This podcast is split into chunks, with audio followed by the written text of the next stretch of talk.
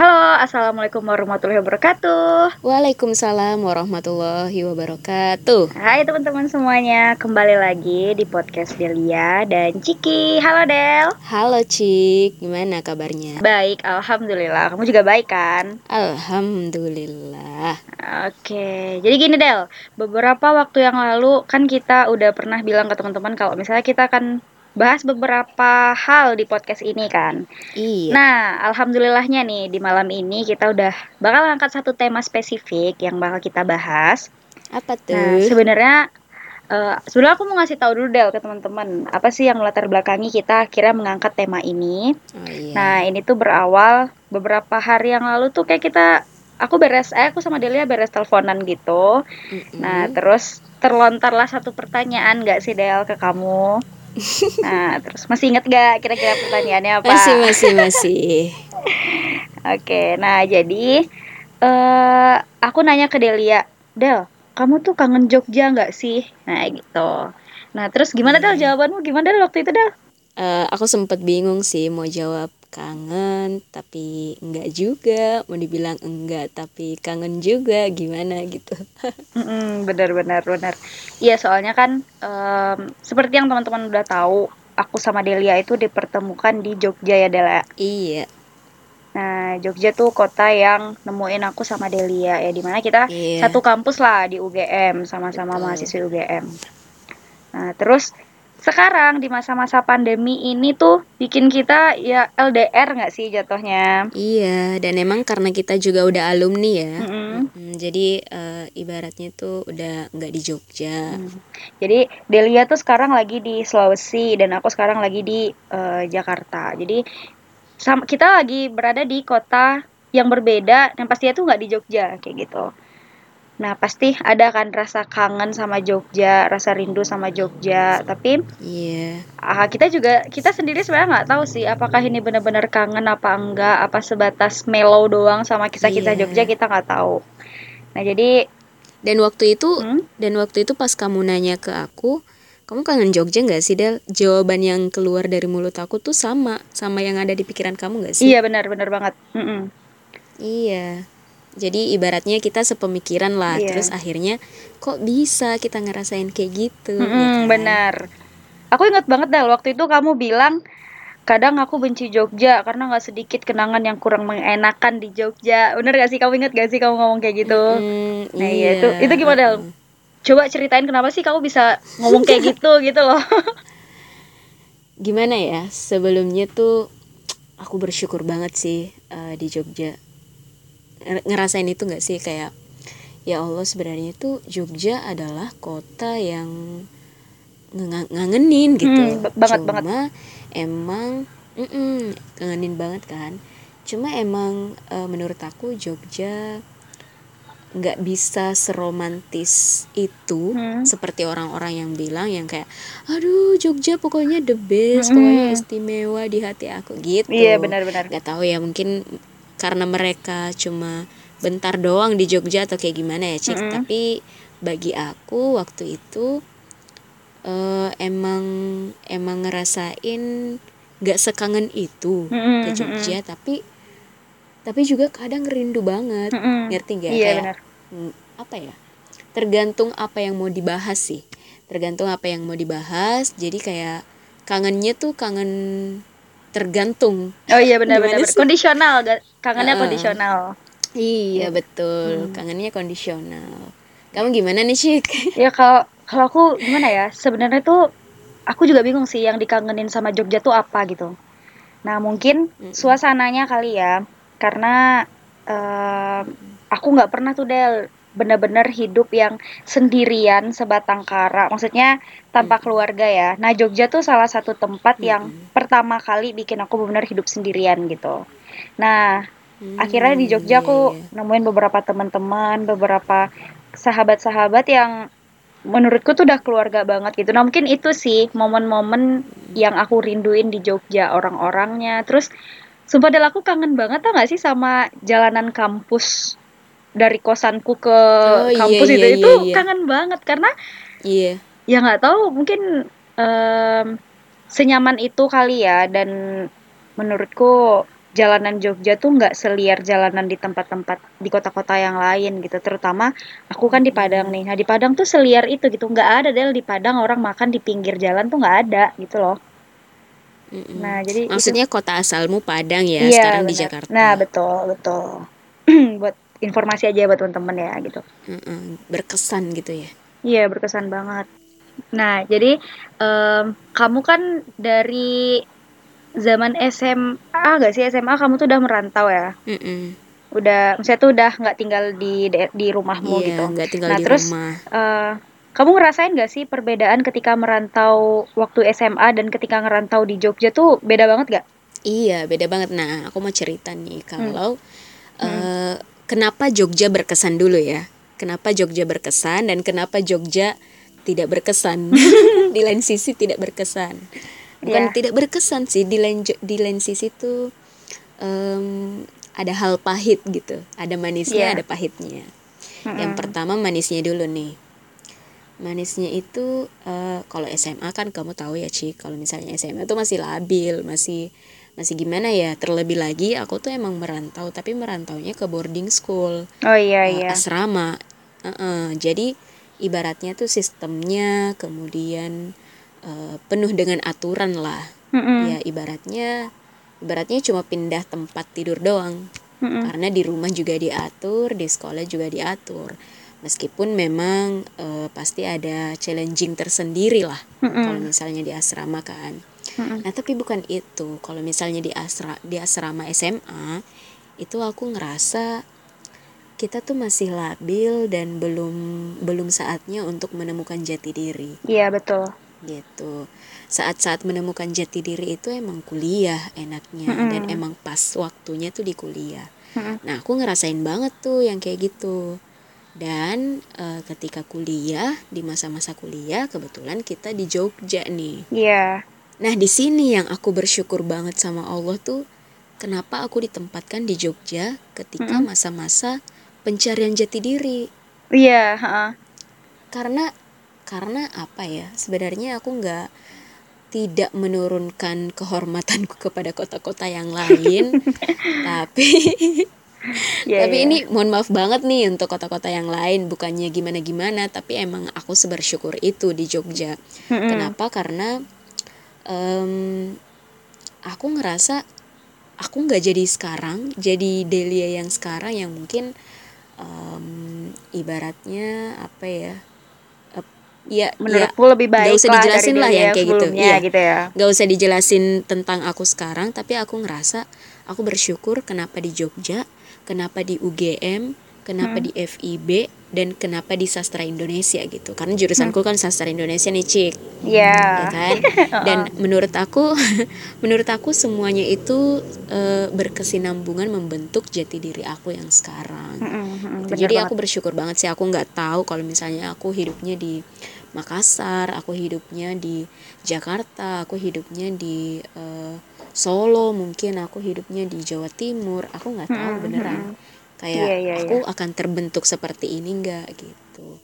Ya meskipun sebenarnya ada peluang untuk lebih baik, tapi nggak tahu juga sih. Maksudnya kayak alhamdulillahnya tuh aku ngerasa ya meskipun ada nakal-nakalnya dikit tapi masih ada batasnya lah gitu. Iya, ha, bener itu banget. semua aku dapatkan di Jogja gitu. Secara secara garis kerasnya kayak gitu sih. Garis keras, garis, Garis keras. besarnya kayak gitu. Garis keras, guys. NU garis keras kali. Ya sponsor. Iya. Iya, Kamu bener-bener. gimana nih, Cik? Apa perbedaannya? Kalau aku, eh ya itu sih beda yang tadi kayak aku bilang. Aku jadi lebih ini aja sih, Del. Jadi lebih bisa mengontrol diri gitu ya. Nah, karena Hmm. mm, kebanyakan nih dari teman-teman aku, terutama teman-teman di Padang ya. Nggak semuanya sih. Kebanyakan tuh eh, merantau pertamanya itu tuh baru ke Jogja. Nah, sementara aku merantau pertamaku adalah ke Kota Padang, Del. Nah, Mm-mm, jadi iya, aku betul. kan asalnya tinggal di kabupaten. Nah, terus Mm-mm. ketika aku eh, merantau ke Kota Padang, terus aku udah mulailah merasakan, oh jadi begini jadi anak rantau. Nah, lalu kemudian ketika aku merantau lagi ke Jogja, eh emang sih itu loncatan yang lumayan gede karena itu udah beda pulau kan Del antara Sumatera sama Jogja gitu. Nah, Iya. tapi aku nggak jujur aja tuh aku nggak nggak merasa takut sama sekali gitu loh nggak ada rasa Mm-mm. takut yang aku aman gak ya aku aman gak ya gitu nah karena Jogja tuh begitu hangat gak sih awal-awal menyambut kita tuh aku juga nggak tahu sih Del aku masih Iya. mencari tahu apa sih sebenarnya yang bikin Jogja tuh senyaman itu seistimewa Sebenarnya itu gitu karena loh ini sih. Karena eh, kehidupan kita di Jogja itu Mm. adalah kehidupan yang emang eh, lingkungannya perantau, ngerti Oh iya? Kayak betul. emang orang-orang yang kita dekat yang dekat sama kita di Jogja itu adalah perantau semua. Mm-mm. Sampai s- secara otomatis tuh satu sama lain memberikan kehangatan, sambu- sambutan yang hangat Mm-mm, gitu. mm-mm, benar benar benar Mungkin ya salah satunya kayak gitu. Hmm. Di situ aku mulai kayak ngerasain ini sih, eh ngerasain sesuatu yang namanya saling menguatkan gitu loh. Mm-mm. Nah, jadi pernah ada masa misalnya aku homesick. Nah, terus aku juga dihadapkan sama temen yang baru aja ngerantau, terus baru ninggal, bener-bener baru ninggalin orang tuanya gitu loh. Aku tahu dia tuh sebenarnya nggak cengeng gitu loh, Del. Bukan orang yang lemah, tapi emang itu naluri nggak sih yang kita rasain di saat kita Iya. baru berpisah sama orang tua gitu. Nah, di situ aku ngerasa kayak gila nih eh saling menguatkan banget nih poin utama banget yang aku dapetin pertama kali aku ngerantau ke Jogja gitu loh. Mm-mm. Heeh, dan emang bener Dal aku nggak jarang sih merasa takut ketika di Jogja itu gitu. Makanya aku Iya. jadi eh, yang berputar-putar di pikiranku adalah apa sih yang bikin aku senyaman ini sama Jogja? Apa sih gitu-gitu. Sebenarnya ini juga nggak sih?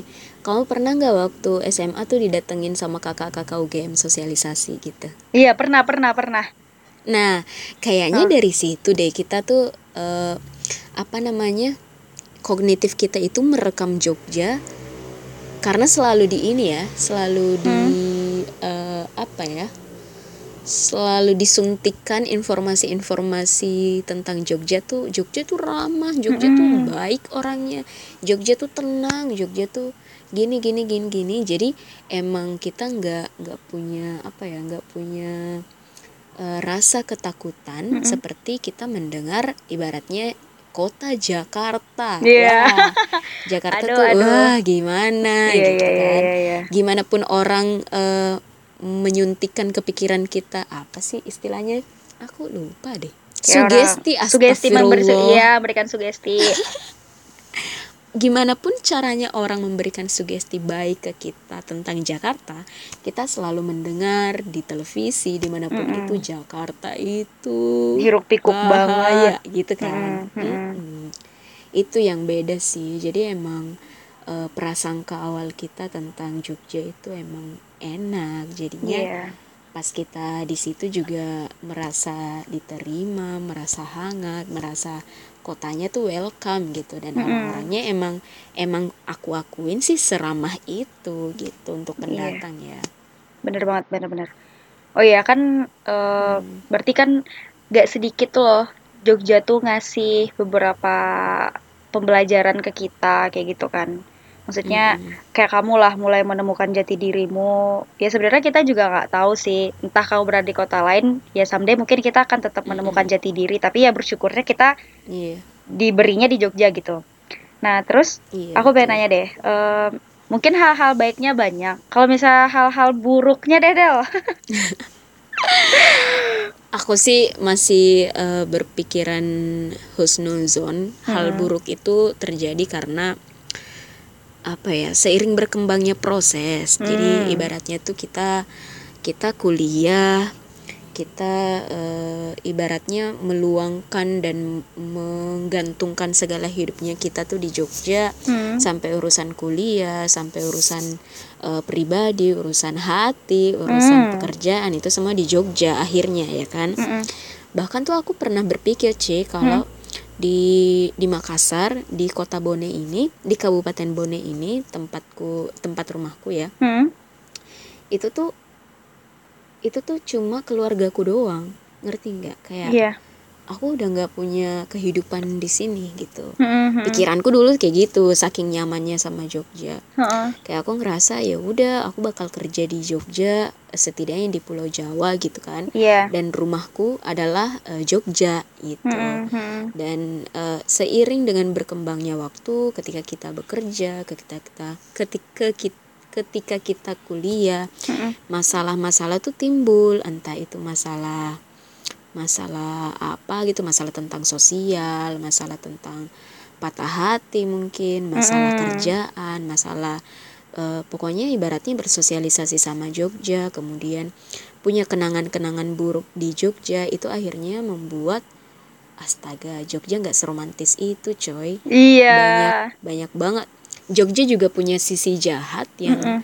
yang bisa menjerumuskan juga makanya mm -mm. gitu. Dan dan ternyata setelah kita apa ya setelah lama gitu mm -mm. menganalisis Jogja ternyata Jogja juga nggak kalah kejam dengan yeah. kota-kota yang emang di pikiran kita tuh kejam gitu kayak mm -mm. Jogja nggak kalah kejam ternyata uh, ke eh kalau dibandingkan dengan Jakarta yeah. Jogja nggak kalah kejam kalau dibandingkan sama Makassar sama Padang mm -hmm. yang yang kota-kota besar gitu kan yeah. Jogja nggak se di sisi lain Jogja nggak selembut itu nggak mm -hmm. seramah itu yeah. gitu jadi kayak ada juga gitu loh masa-masa Jogja yang bikin kita tuh terpukul, bikin kita sakit hati, iya. kecewa, iya. dan itu tuh juga nggak tanggung-tanggung nggak sih kecewa dan sedihnya mm -hmm. itu gitu masalah apa pun itulah apa pun. kayak kalau pendengar yang menilai ini paling masalahnya masalah kecil enggak masalahnya cukup besar mm -hmm. dan nggak um, mungkin juga sih kita jelaskan di sini iya benar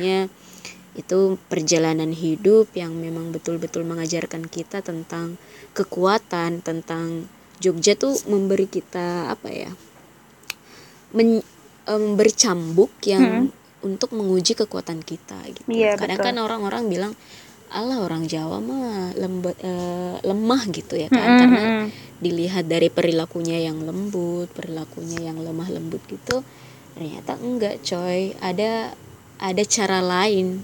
Yeah. E, Jogja yang membuat kita tuh jadi manusia yang kuat. Iya, betul dan akhirnya karena banyaknya e, cobaan yang diberikan Jogja itu akhirnya ya membuat pikiran kami kayak gini, membuat pikiran kita kayak gini, Ci. Iya, iya benar-benar. Ya udah emang di satu sisi Jogja itu manis, tapi di sisi lain juga pahit. Iya. Jadi ketika kita ngerasainnya tuh ini sih Del, mungkin orang-orang kan banyak bilang, aduh kangen ke Jogja, pengen ke Jogja lagi gitu. Hmm. Nah mungkin uh, teman-teman yang Jogja tuh menjadi destinasi liburan bagi dia, mungkin emang Jogja tuh sangat merin apa dirindukan banget lah. Misalnya satu minggu aja deh ke Jogja, itu tuh nggak hmm. bakal kerasa ada pahit-pahitnya Jogja, tapi mungkin karena kita udah kuliah di Jogja bahkan lebih kurang hmm. 4 sampai 5 tahun di Jogja tuh baru kita ngerasain kan. Hmm. Oh, ternyata di balik terangnya ada gelapnya gitu iya. di balik positifnya ada negatifnya gitu nggak sih banget kalau misalnya untuk destinasi wisata doang ya destinasi liburan hmm. Jogja tuh paling the best deh hmm. maksudnya kayak uh, ya Jogja itu apa yang ada di pikiran kalian tentang Jogja itu itu emang Jogja iya betul tapi ha. ketika kamu uh, hidup di Jogja um, pemikiran itu mungkin sebagian akan tergerus sebagian lagi akan uh, bertahan gitu jadi emang bener. Um, ya ya gitu kalau kata anak-anak Twitter mah uh, hmm. dulu pernah ada nih trending yang bilang berhenti uh, meromantisasi Jogja karena Jogja itu tidak seromantis itu untuk orang orang-orang yang oh. tinggal di situ. Oh, dalam banget gak tuh? Iya guys, dan itu bener gak sih? iya, bener, bener bagi iya, iya. orang-orang iya, yang udah hidup lama kali ya maksudnya minimal empat tahun lah karena kan kita kuliah biasanya ya kuliahnya mm -hmm. di Jogja ya minimal empat tahun iya benar tapi benar sih Del e, Jogja tuh kalau misalnya dilihat dalam waktu yang singkat ya emang langsung jago banget nyihir kita gitu loh bikin kita terkesima banget gitu iya iya kan mm -mm. emang aku juga awal-awal tuh mikir nah aku tuh awal-awal Del justru malah lulus SMA itu justru malah ngejar Jogja bukan ngejar UGM-nya Del. Oh gitu. Nah karena jujur aja tuh awal aku ke Jogja tuh zaman-zaman study tour SMA tuh lo guys. Hmm. karena nggak ada kesempatan juga kan buat ke Jogja. Hmm. Nah akhirnya pertama kali datang ke Jogja tuh aku justru malah mikir wah asik nih kota nih kayak gitu. Maksudnya aku ter, uh, sering sih mengundang atensi yang gitu ya. tinggi ya? sama kota yang budayanya masih uh, kental banget gitu. Iya betul. Nah, ketika awal datang ke Jogja tuh aku disambut itu aku kebetulan nginep di salah satu hotel gitu disambut sama suara gamelan kayak gitu. Jadi aku nyaman aja kan dengan kondisi kayak gitu. Nah, itu yang bikin aku ketika aku udah dapetin Jogja banget nih maksudnya aku dikasih kesempatan untuk bisa hidup di Jogja, kuliah di Jogja, menuntut ilmu di Jogja, belajar apa pun di Jogja, Mm-mm. itu bikin aku wow ternyata Jogja kayak gini ya gitu. Aku bersyukur sih eh, asam manisnya dirasain Iya. Hidup di Jogja. Iya, kayak itu gitu. sih yang paling penting. Sepahit-pahitnya kenangan kita di Jogja, kita nggak pernah membenci Jogja karena karena faktanya nih Cik, meskipun aku benci Jogja, meskipun eh, pokoknya banyak kenangan pahit lah di sana, Iya. tapi menurut aku rumahku, Mm-mm. ya kan, itu Jogja cuy. Iya benar Gak benar. tahu kenapa. Aku ngerasa kayak ya udah aku nyamannya emang di Jogja, di Jogja. Di Jogja karena Heeh. aku sendiri nggak tahu coy di di tempatku sendiri ini aku merasa ya aku punya rumah nih secara fisik ya aku punya rumah tapi secara batin tuh nggak punya Oh iya. rumahku iya. tuh di Jogja gila gila seromantis Iya, itu emang guys. kalau romantisnya mau dibahas Jadi tuh meskipun kita udah minggat pun ya dari Jogja, anggaplah kita udah selesai nih. Misalkan kamu udah wisuda terus Iya. udah dapat misalnya kerja di kota yang lain, lalu kemudian kamu tuh eh, gak sebenarnya nggak ada alasan spesifik untuk kembali ke Jogja, tapi dalam hatimu pasti ya aku akan kembali ke Jogja Iya. gitu, ngerti gak sih? Iya, kayak eh, aku nggak tahu ya mungkin karena aku belum masuk di dunia kerja juga nih. Maksudnya belum masuk lagi ke dunia kerja. Mm-mm. Jadi aku ngerasa eh, segimanapun itu Jogja punya tempat tersendiri sih di hati aku. Tapi Iya. tapi kalau dibilang secinta itu ya ya namanya juga cinta ada ada perjalanan pahitnya, ada perjalanan man- manisnya. Oh, Tapi iya. kalau mau diromantisasi tidak begitu romantis untuk aku gitu. Kalau Oh, cinta iya. sih cinta, tapi dia nggak romantis. Iya iya iya. Cuman eh, tapi kalau menurutku ya Del, tadi kan aku bilang Jogja yang bikin romantis tuh yang bikin mengenakan Jogja adalah mungkin orang-orangnya gitu. Tapi aku juga nggak bisa jamin Del, kalau misalnya aku merasakan hal yang sama dengan orang yang sama tapi di kota yang lain aku nggak jamin tuh itu juga bakal indah gitu. Oh, Jadi selain orang-orangnya tapi juga suasana Jogjanya iya. gitu loh. Jadi kayak paketan paketan antara suasana, kemudian Mm-mm. orang-orang, kemudian pelajaran hidup ya kan, Iya, teman-temannya benar. juga itu sem- sebenarnya itu semua sih. Ketika kita membahas tentang Jogja, Mm-mm. apa yang dipikiran ka- di pikiran kita tuh ya itu Hmm. teman-teman kuliah kita, pengalaman-pengalaman kita di sana, teman kerja kita, Mm-mm. kemudian teman-teman apa ya? teman-teman pokoknya teman-teman gitulah dan segala segala tetek bengeknya Mm-mm. itulah semua itu sel- semua elemen itu yang kita namakan Jogja Iya benar banget. Nah terus Del, aku mau nanya btw apa? tadi aku mau nanya juga tapi kamu duluan aja deh Oh ya udah nih, aku mau nanya. Kalau misalnya eh ditanya apa sih satu hal yang paling berkesan banget yang Jogja kasih ke kamu? itu pertanyaanku tadi pertanyaan Tuh kan, pertanyaanku tuh ini sih? iya. pikiran kita tuh sama cuy. tadi tuh pertanyaanku ini coba sebutkan satu satu hal yang berkesan yang manis tapi satu hal juga yang berkesan yang pahit yang gitu, pahit. biar Oh ya orang-orang oke tuh oke, aku tahu juga sebenarnya hal kayak yang sama deh sama gimana kamu. Pertanyaan yang sama deh. iya Eh, aku aku jawab dulu nih Ya.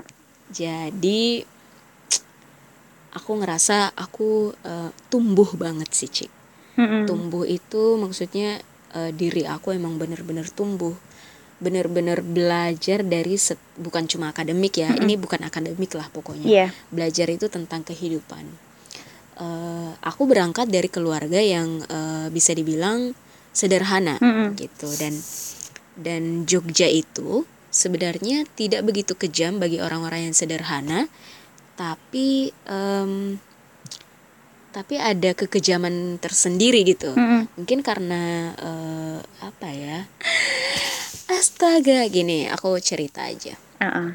pahitnya itu ketika banyak sih cik ketika misalnya aku tidak menemukan eh, waktu awal-awal nih ya Hmm. aku tuh susah banget untuk eh, menemukan teman Oh iya. yang benar-benar teman di awal-awal Mm-mm.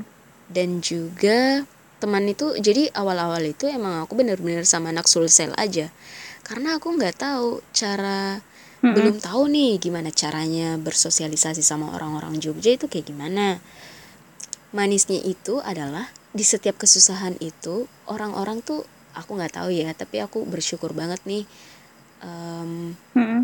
orang-orangnya tuh berpikiran terbuka mm-hmm, bener banget kayak di setiap kesusahan yang kayak gini aku tuh uh, dulu adalah uh, alumni pondok pesantren bukan pondok pesantren juga hmm. sih alumni boarding, boarding school, school yeah. yang uh, iya yang identik dengan rok identik dengan uh, jilbab yang agak panjang hmm. gitu itu dulu I, itu itu aku yang dulu pas masuk kuliah hmm. gitu bukan berarti aku sekarang berubah yeah. ya maksudnya keadaannya seperti itu nah terus lama kelamaan tuh aku tergerus mm -hmm. cik aku kayak uh, mungkin juga ini ya penasaran dengan dunia luar yeah. jadi ya udah aku tuh sempat kepikiran apa aku pakai ini aja ya ganti ganti penampilan gitu ya namanya penampilan gitu lebih ke mm -hmm. kece kayak gitu-gitu kan yeah. terus akhirnya aku sempet tuh yang kayak gitu-gitu pakai celana jeans terus pakai inilah pakai itulah nah mm -hmm. terus uh, jilbabnya udah nggak nggak sepanjang yang awalnya dulu yang menutup dada itu bener-bener enggak cek mm -hmm. dan setelah lama berjalan kayak gitu tuh entah kenapa uh, Jogja Jogja tuh apa ya? Jogja um, tidak mendukung tidak mendukung tidak mendukung perilakuku yang uh, sesat berubah gitu. gitu ya ya ya ini aku ya. Hmm, ini aku nggak tahu kalau orang-orang lain mah gimana. Yeah. nah tapi di saat itu emang aku selalu diingatkan dengan orang-orang yang kok kamu gitu? Kok kamu gitu? Kok kamu berubah? Mm -hmm. gitu gitu akhirnya gini juga aku ya emang aku salah ya gitu. Sampai akhirnya aku sadar kalau itu salah. Dan uh, teman-teman yang datang ke aku tuh teman-teman yang baik alhamdulillahnya yang mengingatkan.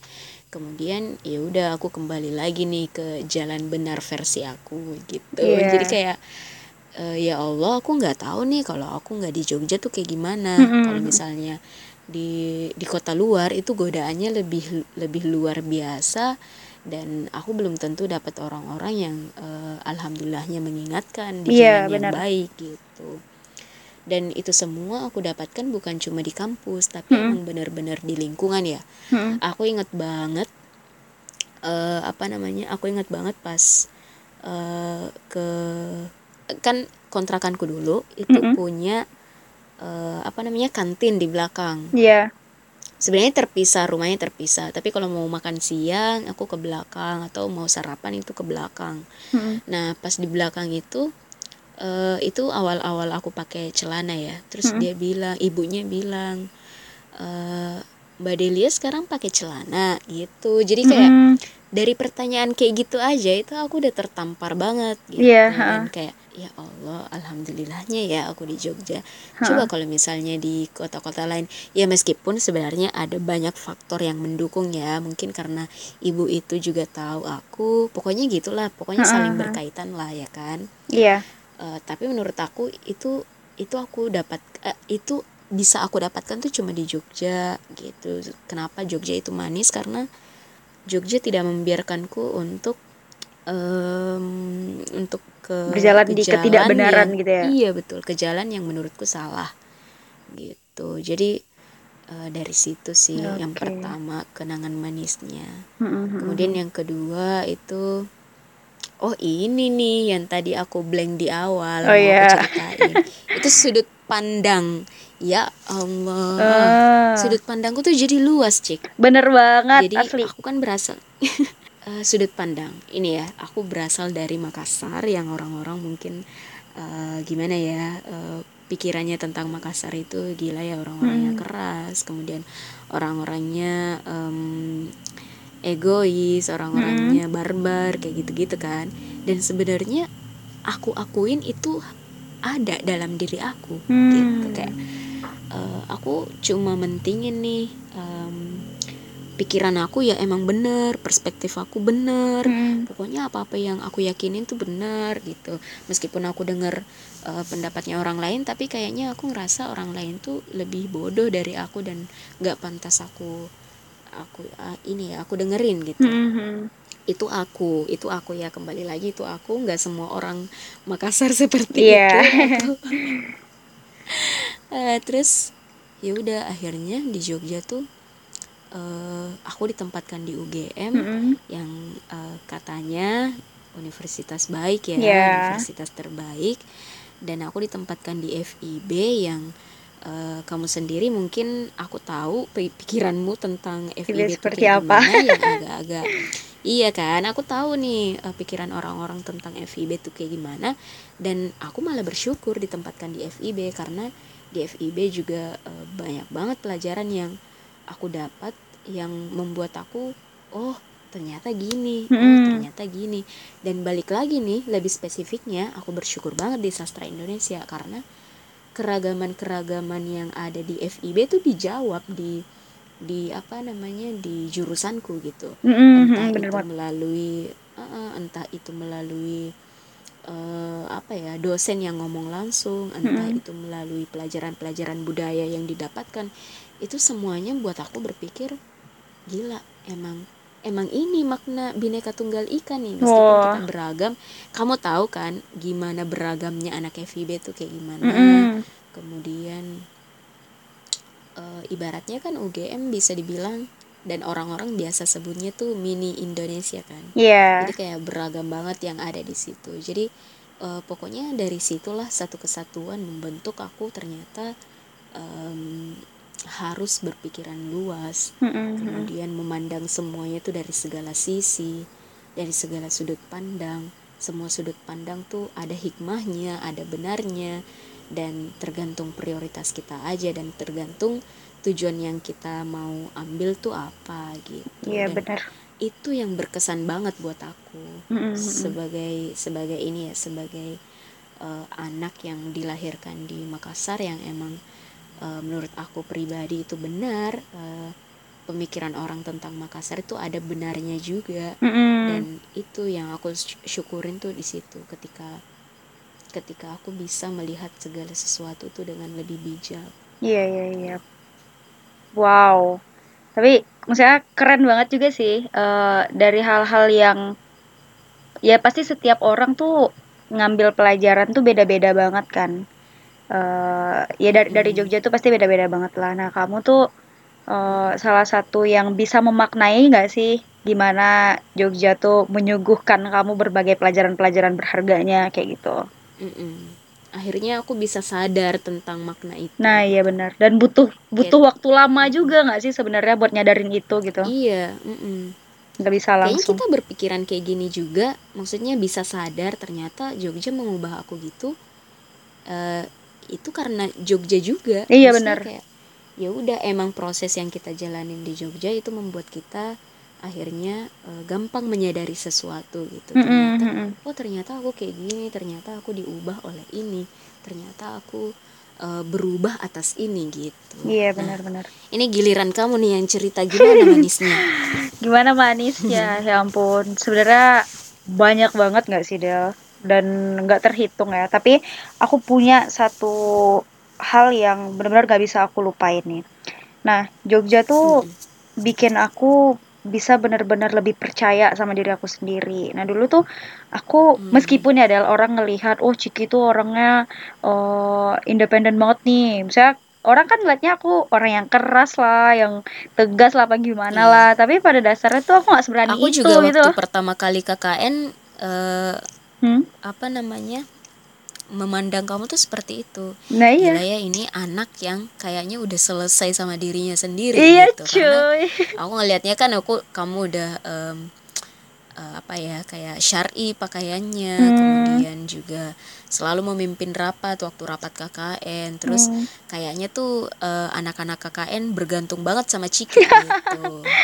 Nah, ya itu kan Waktu itu yang ya. terlihat ya, yang terlihat. Nah, sebenarnya Iya. tuh Del, eh, aku butuh waktu yang lama banget sih dan aku baru baru bisa ngelakuin sesuatu sendirian. Bahkan aku ke kasir sendiri aja tuh nggak berani. terus ke mana-mana sendirian aja tuh nggak berani nggak pernah berani aku nggak pernah makan sendirian selama aku di Jogja bahkan aku udah nggak tahu lagi kapan ke Jogja nggak pernah berani sendiri gitu nah sampai akhirnya tuh uh, di masa-masa waktu ini loh drama-drama perskripsian duniawi ini Nah, terus mm -mm. akhirnya aku berani deh sendiri. Aku inget banget waktu itu aku jalan kaki dari kosanku ke Tempo Gelato. Itu lumayan jauh sih menurutku, yang di Jakal. Yeah. Nah, terus aku jalan kaki ke sana. Mm -mm. Dan itu aku berani dan berani sendirian dan aku ngelihat hah, ternyata uh, karena waktu itu aku sedang menghakimi Jogja banget nih. Aku menghakimi keadaan banget. Iya. uh, jahat banget sih. Maksudnya nggak ada nih yang berpihak sama aku. Teman-temanku pada hilang. Teman-temanku nggak ada. Gitu-gitu kan. Iya. nah terus akhirnya aku jalan kaki lagi dari Tempo Gelato ke GSP Del. Aku ke GSP sendirian jalan kaki dan aku duduk di tangga GSP sendirian. Nah, di situ tuh nggak tahu ya, entah karena lapangan UGM itu yang luas banget. GSP tuh uh, lapangan UGM ya, teman-teman. Saya tuh gedung di UGM. nah, terus aku ngelihat uh, di ham di mana di depanku tuh kan uh, ada lapangan gede terus kan kamu lihat kan di pinggir-pinggir jalan tuh ada motor lalu lalang kayak gitu iya nah situ aku merasa puas dan bangga banget sama diri aku aku ngerasa wah aku bisa cuy ngelakuin ini kayak gitu loh hmm Nah, yeah. itu aku dapetin benar-benar dari teman-teman yang ada di Jogja. Teman-temanku di Jogja tuh benar-benar ngasih pelajaran banget yang selalu nyadarin kamu tuh bisa sendirian, kamu bisa sendirian kayak gitu. Aku selalu disadarin sama ungkapan-ungkapan kayak gitu. Nah, terus nih ya, dulu tuh uh, aku bisa dibilang orang yang hmm, terpatok standar banget lah apa-apa yang kulakuin tuh harus disenengin sama orang kayak gitu loh hmm, yeah, jadi yeah, yeah. ketika orang uh -uh, jadi ketika orang uh, aku dikomentarin jelek sama orang tuh aku stres aku kepikiran gitu tapi lagi-lagi teman-teman yang di Jogja teman-teman yang tumbuh sama aku misalnya teman-teman yang uh, teman belajar teman apalah itu selalu nyadarin lagi kamu tuh harus ada sikap bodoh amat. Kamu harus uh, gak peduli sama hal, hal kayak gitu gitu. Nah itu yang benar-benar aku dapetin sama pemikiran-pemikiran terbukanya teman-teman Jogja teman-teman di Jogja. Hmm, nah kayak yeah, gitu. yeah, yeah, yeah. paham banget kan maksudnya? Ada hal-hal yang menurutku aku aja nggak bisa ngelakuin gitu loh. Kadang tuh yang uh, kita sendiri ih kenapa kayak gitu ya? Kenapa kayak gitu ya? Orang-orang kayaknya menilai aku kayak gini deh kayak gini deh. Padahal orang-orang nggak nggak sesempit itu pikirannya ya ternyata gitu. Iya benar. Justru malah mereka support kita mati-matian tuh loh untuk itu. Dan aku baru per aku uh, ngerasain ya Del jujur aja aku ngerasain diri aku berharga tuh karena teman-teman di Jogja beneran. Teman-teman di Jogja tuh selalu mengapresiasi karya-karya kecilku yang aku aja mikir apaan sih nih? Nggak banget deh misalnya gitu. Nah terus teman-teman di Jogja tuh selalu ya kasih pujian lah kasih iya. semangat lah. Jadi support uh, lingkungan support lingkungan Jogja itu yang bikin aku benar-benar iya. bisa nemuin diri aku gitu. Itu manisnya Jogja tuh di situ sih kalau kata aku. Dan itu didapetinnya uh, nggak semua menurutku nggak semua lingkungan bisa ngasih hal kayak gitu nggak sih? Iya benar. Hmm ya iya kayak lingkungan Jogja tuh lah yang bikin aku wah asik banget nih Jogja nih kayak gitu. Nah hal eh, hal-hal lainnya lagi ya itu aku jadi lebih bisa percaya diri. Terus di Jogja juga nih Del aku mulai mencoba untuk berubah berubah dalam artian dulu sama aku juga melakukan ya mungkin aku lebih parah justru malah daripada kamu Del. Uh, iya, ya kita nggak makanya tadi aku bilang ya uh, uh, hmm? makanya tadi aku bilang itu um, kesasar menurut aku salah yeah. di jalan aku gitu nah iya benar ya setiap orang punya standarnya masing-masing lah mm -hmm, betul Iya, soalnya kan kita juga nggak bisa ngeklaim ya, maksudnya uh, iya. meskipun penampilan orang nggak kayak penampilan kita, bukan berarti dia jelek enggak gitu loh. Tapi iya, menurutku iya. penampilan yang seperti sekarang itu lebih baik dari aku yang dulu kayak gitu nggak sih? Iya betul. Uh, yang terbaik dari versi kita masing-masing. Nah di Jogja juga lah aku mulai nemuin itu Del gitu. Aku mencoba untuk uh, merubah diriku ke arah yang lebih baik ya. Pertama aku coba uh, ubah gaya berpakaianku, berpenampilanku seperti apa gitu. Nah, justru karena dengan ke negatif thinkingan aku inilah aku justru malah mikir, aduh aku diledekin gak ya nanti, aku disupport gak ya kayak gitu kan. Pasti ada rasa insecure gitu, rasa takut aku nggak bakal uh, didukung sama lingkunganku. Tapi ternyata malah sebaliknya gitu loh. Hmm. Ketika aku pertama kali aku inget banget Del pertama kali aku foto gitu kan aku mirror selfie gitu aku uh, eh, OOTD lah hmm. kisahnya aku uh, foto dari atas sampai bawah itu aku pakai rok kerudungku agak dipanjangin gitu terus teman-teman tuh pada boom nge-DM aku sebanyak-banyaknya pada bilang Masya Allah, Masya Allah, gitu. bagusan iya, kayak gini, bener. bagusan kayak gini, gitu-gitu. Hmm. Terus aku, dan itu tuh, ya aku, apa namanya, uh, gak bohong nih ya, itu semua teman-teman Jogja deh yang ngomong kayak gitu. Yeah. Iya, iya. Jadi aku jadi lebih bersemangat gitu. Ya aku nggak tahu sih niatku entah waktu itu salah apa bener entah haus pujian apa enggak. Tapi efeknya tuh benar-benar luar biasa banget gitu loh. Hmm. Emang benar-benar bagus banget gitu. Nah akhirnya aku ketemu yeah. kamu juga ketemu teman-teman yang lain yang saling sokong untuk ke arah yang lebih baik lagi itu benar-benar hal yang aku syukurin banget yang aku dapat semasa aku di Jogja ini gitu ya meskipun sebenarnya kita cuma niatnya niatnya ke arah baik tapi yeah. Iya. uh, dalam diri kita ini masih ada kesalahan yang masih ada kenakalan kenakalan ya benar benar banget ya, ya kan kita masih ya. proses belajar nggak sih Del Iya, uh. proses belajar. Dan kita mau belajar meskipun meskipun kalau di depan orang-orang mah uh, kita agak mengecewakan ya. Iya. Tapi sebenarnya kami kita punya niat kok gitu. Iya, bener banget.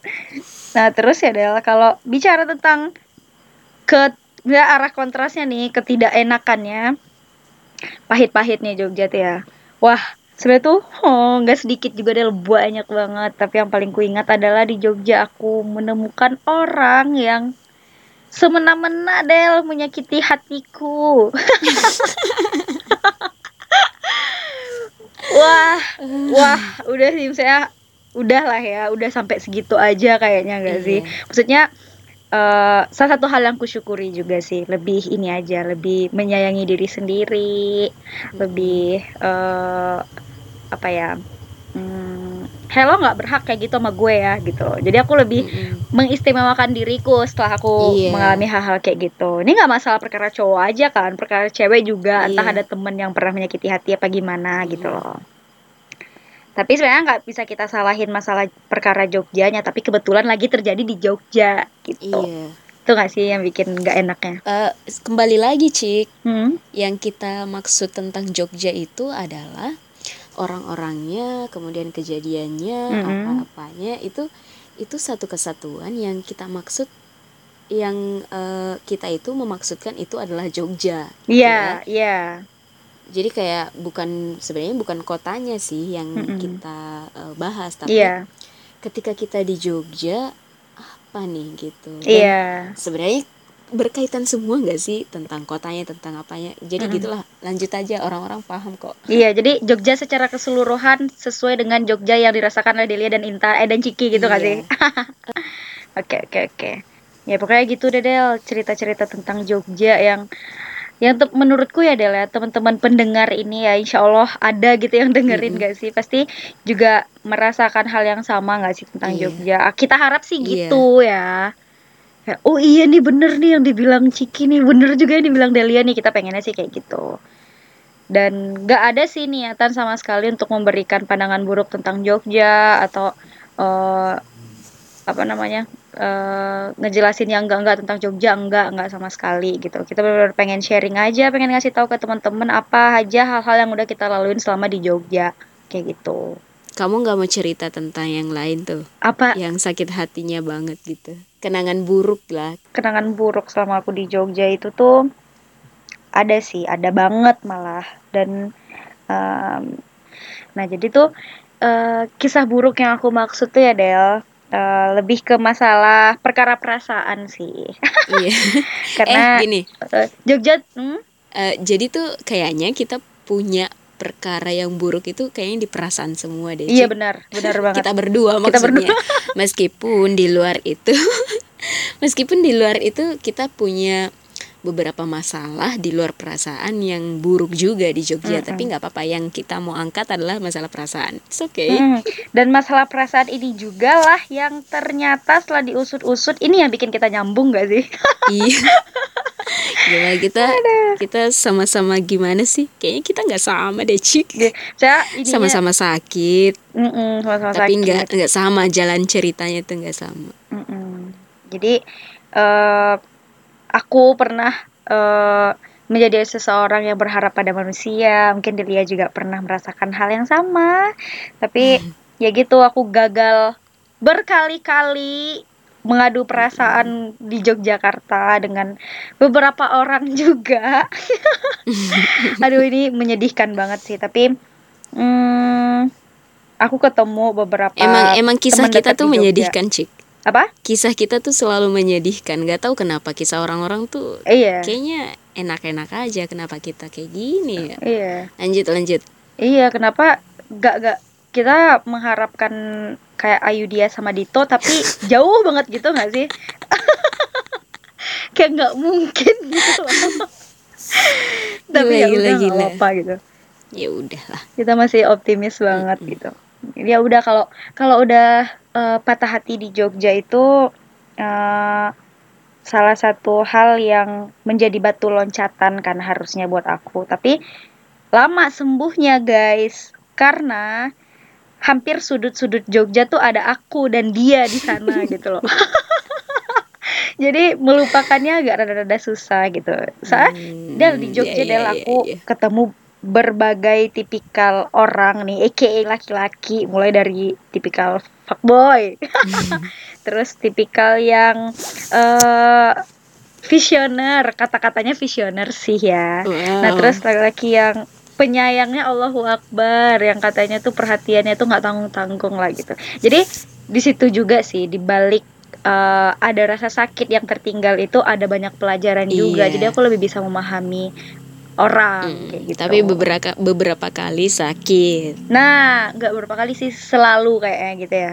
Nah, tapi ada juga sih bahagianya pasti ada lah. Masa kita memungkiri Pasti. sih? Masa iya sedih-sedih mulu nggak Iya. mungkin kan? Mm. Kamu juga jadi saksi perjalanannya gitu loh dari salah satunya. Iya, Nah, iya, gitu.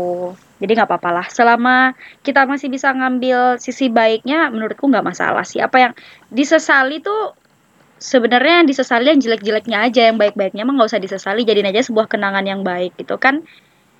Ya namanya juga Jogja pasti ada istimewanya dan kata kalau kata kita tadi pasti ada pahitnya juga. Bener. Kalau kayaknya kalau di orang-orang tuh sebagian besar kenapa em, agak sedikit apa ya pahit di Jogja itu karena UMR-nya sih bagi orang-orang yang Iya, bekerja benar, pasti benar. mengeluhkan itu sih. Karena karena Jogja nggak semurah itu Mm-mm. ternyata kalau untuk hidup ya. Dengan UMR segitu Jogja nggak semurah itu. Iya. Eh, orang-orang bilang nih, oh eh, UMR-nya dikit tapi em, biaya hidupnya juga kecil. Enggak cuy, biaya hidup itu paling beda berapa doang sama kota-kota yang lain. Gitu. Jadi itu sih yang salah satunya ya, salah satunya membuat hal pahit itu kayak gitu. Stigma orang-orang yang bilang eh, UMR Jogja kecil tapi eh, dibandingin dengan eh, apa namanya? biaya hidupnya segitu ya bisa lah gitu. Enggak. Mm-mm. Itu salah besar. Padahal kenyataannya juga nggak ceri- semurah itu gitu. Iya, nggak semurah Heeh. itu juga. Paling beda Iya. berapa ribu doang sama yang lain kan. Dan karena ini, karena Jogja itu orang-orangnya hidupnya emang sederhana, jadi pinggir jalan gitu aja tuh diembat aja untuk makan. Iya benar. Beda sama orang-orang yang mungkin di Jakarta yang yang di pinggir jalan tuh dikit ya kan. Mm-mm. Ada di pinggir jalan tapi tetap aja warung gede gitu. Iya. Ini kan yang kita maksud di Jogja pinggir jalan yang emang penerangannya tuh eh, ini doang, lilin doang Iya, kan. Lido. remang banget Jogja remang banget Iya. asli. Iya, Jogja tuh remang banget. Jadi itu yang membuat orang-orang tuh kayak romantis kalau pacaran ya. Iya. Kalau pacaran. Itu kali yang bikin syahdu syahdunya Jogja tuh karena Iya. remang-remang gitu kali ya. Iya, kayaknya orang-orang yang meromantisasi Jogja tuh karena dia punya pacar yang yang gitulah punya Iya, kenangan gitu. iya. Nah, sayangnya kita tidak. Sayang Jadi kita menurut tidak. kita Jogja itu pahit. Mm-mm. Makanya kita padahal tuh banyak sebenarnya hal-hal baiknya tapi ya karena kita Jones gini jadi yang kita highlight tuh justru malah pahit-pahitnya aja gitu. Iya. Ya. Dan kita Oh, juga ini pengalihan gak sih aku, banget ya. aku adalah kita tuh warga miskin juga kan, Miss Queen.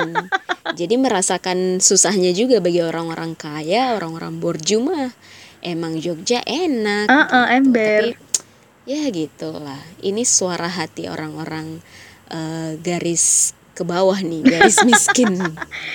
Iya, orang-orang di bawah UMR. yang yang keuangannya masih tergantung orang tua Hmm, gitu betul. Yang apa-apa masih minta-minta. sama sih aku hal pahitnya juga mm, tentang perasaan sih Mm-mm. ya you know lah gimana aku mah aku udah kayaknya nggak sanggup lagi cerita nih nggak ada yang lebay-lebay aku lebay Lebay. jadi em, selama aku menginjakan kaki di Jogja aku punya satu orang yang entah kenapa menarik buat aku Mm-mm. gitu dan dan keadaan situasi kondisi memaksa aku untuk em, tidak bisa memiliki mungkin dan oh. Eh, dan dan sedihnya lagi perasaanku masih sama jadi itu sih yang buat aku Masih sama sampai Eh, sekarang, guys.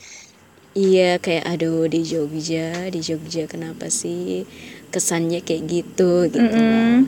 mungkin ini kalau misalnya ini terjadi di kota lain juga itu sih bagian bagian pahitnya tuh kayak gitu dan eh ini juga ditambah eh, di tengah aku merasakan kayak gitu budaya Jogja yang budaya gimana ya budaya em, eh, cewek em, untuk mengungkapkan perasaan kayak gitu Mm-mm.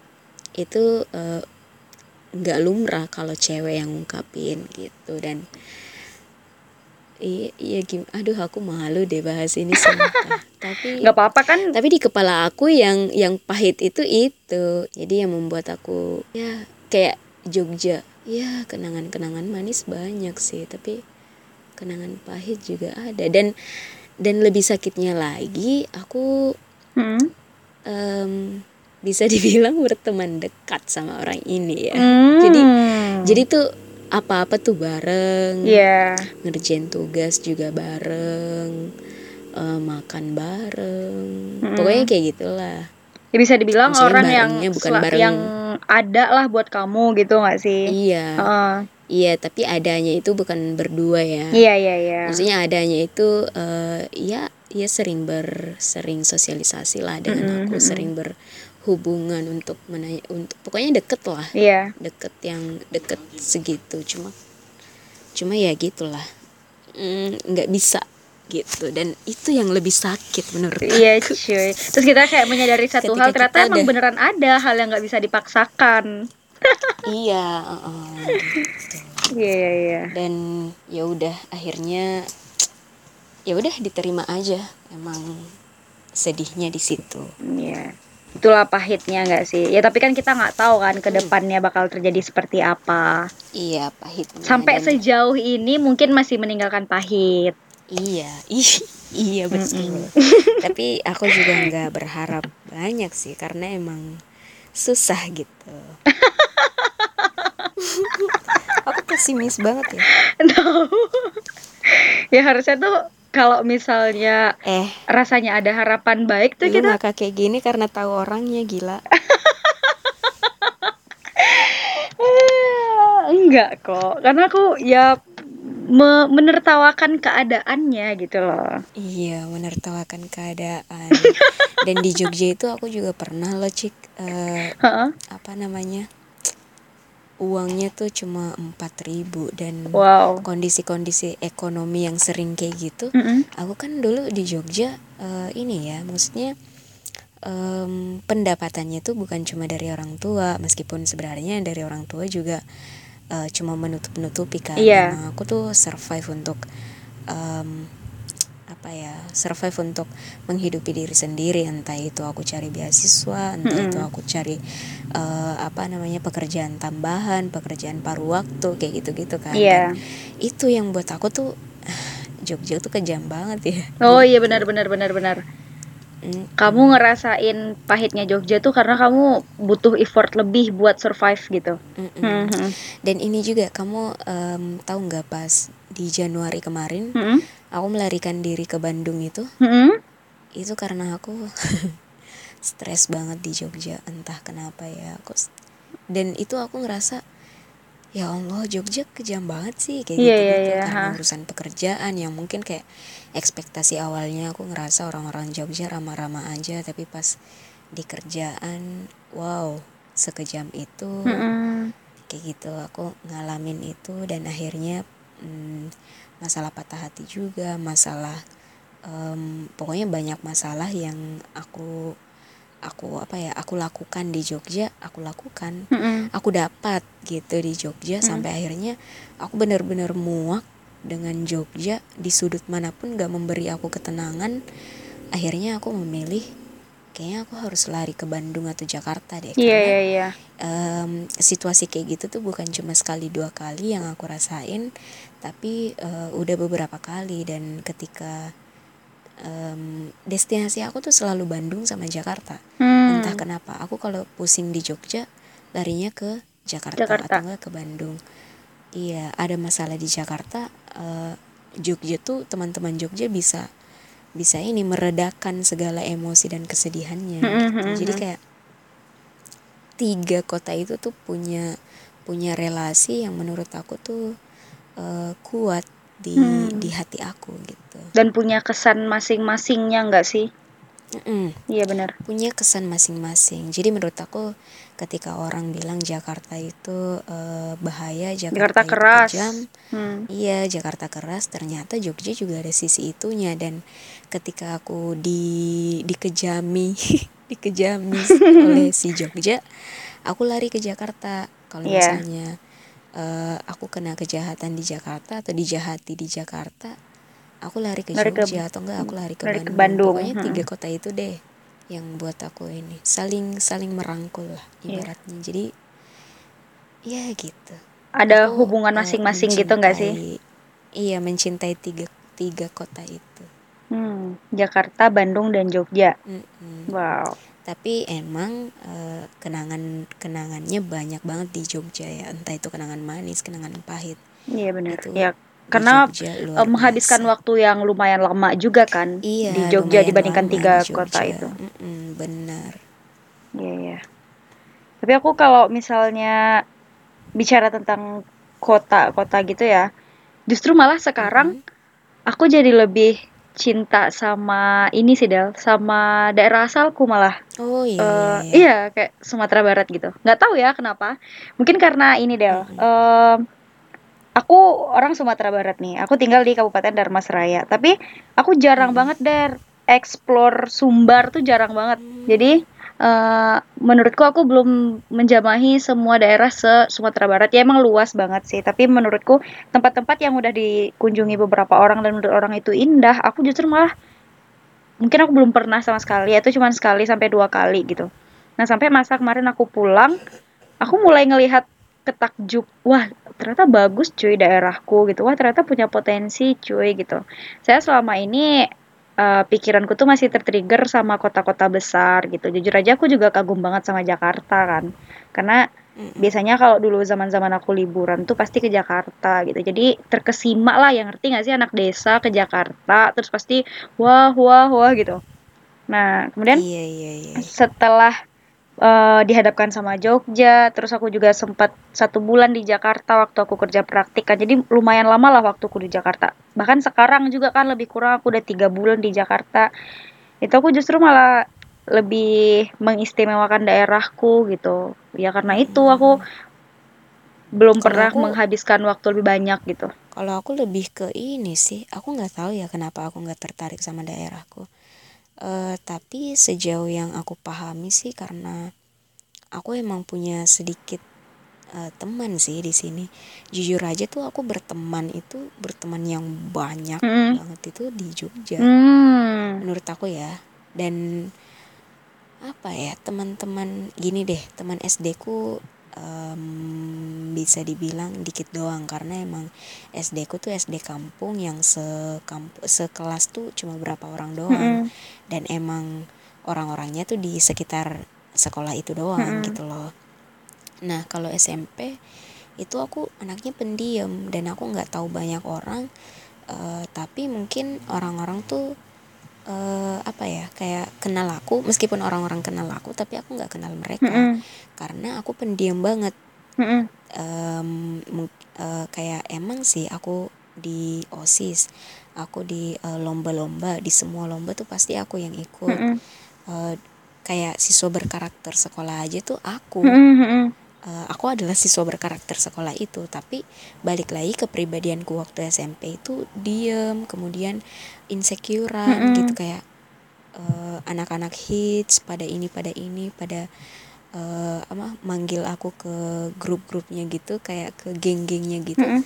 tapi tuh aku nggak nggak masuk aku cuma masuk di geng sekolah di geng kelasku Oh iya iya iya. di geng kelasku itu yang uh, kayak kebetulan ku kelas unggulan kan jadi kayak nggak banyak orang yang bisa masuk di geng itu meskipun sebenarnya kita emang membuka untuk umum Iya, gitu ya ha-ha. gengnya dan kenapa aku masuk juga karena itu geng kelasku gitu yang aku tekanin adalah em, aku sependiam itu waktu SMP jadi nggak punya banyak teman meskipun ada orang-orang beberapa orang yang kenal aku tapi eh, sa- sedihnya aku nggak kenal mereka Mm-mm. jadi eh, relasi aku tuh kurang untuk di SMP Iya ya. kemudian di SMA ditambah lagi aku boarding nah boardingnya itu dikit doang anak kabupatenku yang masuk di situ meskipun boardingnya sendiri Oh. itu di kabupatenku jadi banyakkan orang-orang luar yang masuk di situ Jadi banyak teman-teman baru lah gitu itu ya. bener anak kabupatenku itu cuma bisa dihitung jari gitu loh cik Oh. sedangkan alhamdulillahnya anak-anak eh, kabupatenku yang sekolah di situ kuliahnya di Jawa semua jadi kayak ya Oh iya udah iya. eh, alhamdulillah kalau kita liburannya bareng biasanya kan Mm-mm. ITB eh, duluan gitu kan Iya terus iya iya. UI agak belakangan dari UGM kayak gitu gitulah jadi nggak bisa pas banget gitu loh dan kebanyakan liburan kan aku habiskan juga di Jakarta dan di. Jogja biasanya juga eh, biasanya kalau Idul Fitri di eh, Jakarta kalau Idul Adha di eh, Jogja. Jadi aku jarang pulang gitu. Bukan jarang pulang juga sih maksudnya pulang tapi eh, dua minggu dua minggu dua minggu gitu. Nggak pernah yang Mhm. lama gitu. Jadi emang waktunya dihabiskan untuk keluarga sampai akhirnya aku nggak punya kenangan di kotaku sendiri. Dan ya udah aku nggak nggak punya kenangan nggak punya rasa rindu dan nggak punya rasa penasaran yang tinggi juga Iya sama iya iya. tanah kelahiran Jadi nanti kalau misalnya kamu rindu pun paling ya destinasimu keluarga gitu, gitu nggak sih? Bukan bukan justru malah kepo sama daerahmu atau sama lingkungan gitu, enggak. iya aku satu-satunya yang aku rindukan satu-satunya yang aku rindukan ya keluarga selain itu nggak ada Iya iya iya. kayak emang semua hidupku tuh udah di Jogja aja Heeh, heeh, heeh. Ya menarik sih, soalnya kan kebanyakan orang-orang malah eh, ketika udah lama jauh dari rumah kan ujung-ujungnya homesick. Jadi ketika kembali ke rumah tuh eh, ngerasa kayak bahagia banget atau eh, rindu banget sama rumah gitu-gitu kan. Tapi kamu justru malah ya beda, ya misalnya beda juga kan. Yang terjadi ke kamu juga beda gitu loh. Iya, sekarang juga aku kayak bingung gitu loh. Aku ngapain di sini? Aku mau ngapain? Iya ya kalau misalnya aku mau kerja di sini, aku mau kerja apa? Heeh, gitu kan. Kayak heeh. yang yang eh, pekerjaan yang aku mau itu nggak ada di sini, adanya juga di Jawa. Jadi ya udah emang satu kesatuan aja semuanya. Iya benar benar benar. Kayaknya udah ini ya, udah cukup untuk pembahasan ini. Ya, pokoknya gitu deh. eh apa pun tentang Jogja, apa pun tentang eh, hal-hal yang udah Jogja kasih ke kita, itu pasti udah sat- jadi satu kenangan yang manis sih kalau kata aku. Pahit atau apa sih bagus atau enggaknya, negatif atau positifnya itu pasti udah jadi kenangan yang manis banget. Setuju nggak Del? Dan kita juga cerita kayak gini, cerita berbagi pahitnya itu bukan karena menyesali ya, enggak kita sama sekali enggak menyesal. Bahkan dari dari kisah pahit itu kita banyak mengambil hikmah, makanya kita mau sharing ke teman-teman. Dan justru karena kita kangen Jogja lah, makanya kita mau ngebahas Jogja selama ini gak sih? Iya, bener. Heeh. Karena pertanyaan dari awalnya kan, Del kamu kangen Jogja Iya sih? betul Gitu. betul bener banget makanya kalau kalau emang kita nggak apa nggak kangen sama Jogja mungkin pembahasannya bakalan bentar gitu loh kita nggak bakal pernah ngulik sampai Iya, ke mana-mana iya. gitu oke ya deh it- eh, sekian eh, podcast kali ini kita harap teman-teman bisa ngambil something value lah semu- sesuatu yang bermanfaat Iya. bernilai diambil yang baik-baiknya dan semoga nggak bosen eh Del aku berharap tahu semoga suara kita ini enak didengar gitu loh kayak suara podcaster podcaster gitu Iya, makanya ini kan eh, bisa dibilang episode pertama ya. Iya. dan uh, semoga ocehan-ocehan nggak berguna tadi tuh aku nggak tahu ya ocehan-ocehan kita tuh berbobot apa gimana tapi semoga bermanfaat Iya, mungkin amin. ada pendengar-pendengar yang pengen kuliah di Jogja atau pengen merantau di Jogja bisa dengar ini Mm-mm. ya semoga ini bisa me- memberikan sedikit gambaran tentang Jogja Iya. tentang kehidupan di Jogja dan ini kayaknya nggak diceritakan di seminar apa pun di sosialisasi-sosialisasi Iya, betul guys. eh, Ini hanya ada di ya podcast kan? Delia dan Ciki. Iya, promosi aja lu. Eh, ya, ya udah deh. Oke, Gitu eh, semoga eh, ke depannya kita membuat podcast yang juga bermanfaat ya, Cik. Setidaknya itu ada pelajaran yang bisa diambil, ada hikmahnya. Mungkin temanya akan ngalor ngidul, tapi nggak apa-apa. Sesuai yang aku sama Ciki yang pikirin Hmm. aja. Soalnya kita tuh bisa bahas random serandom randomnya ya, Cik. Iya. Nggak ya kalian udah. minta pun eh, pem- Kak bahas ini dong Kak, nggak perlu. Kalian nggak perlu Iya, rekomendasiin usah, usah. bahas tema apa pun karena kita udah punya banyak. Nggak bercanda guys, bercanda. Kalau mau ada request juga sangat-sangat gak apa-apa nggak Ya, sih? boleh. Ini bisa dihubungi di Instagramnya Ciki apa Cik? At Intan MHRNA. Nah, Intan MHRNA. Karena aku nggak punya Instagram. Oke. Eh, atau bisa juga di Twitter ya. Pokoknya nantilah kita kasih eh, descriptionnya di bawah. Ya, di bawah sini. Ya, Udah kayak. YouTuber aja kita. Oke, sudah cukup. Terima kasih Cik untuk eh, Thank you sharing-sharingnya. Del. Eh, saya Delia pamit undur diri dan, Dan- rekan saya Aku Ciki. eh, kami berdua pamit undur diri dan assalamualaikum warahmatullahi wabarakatuh. Waalaikumsalam warahmatullahi wabarakatuh.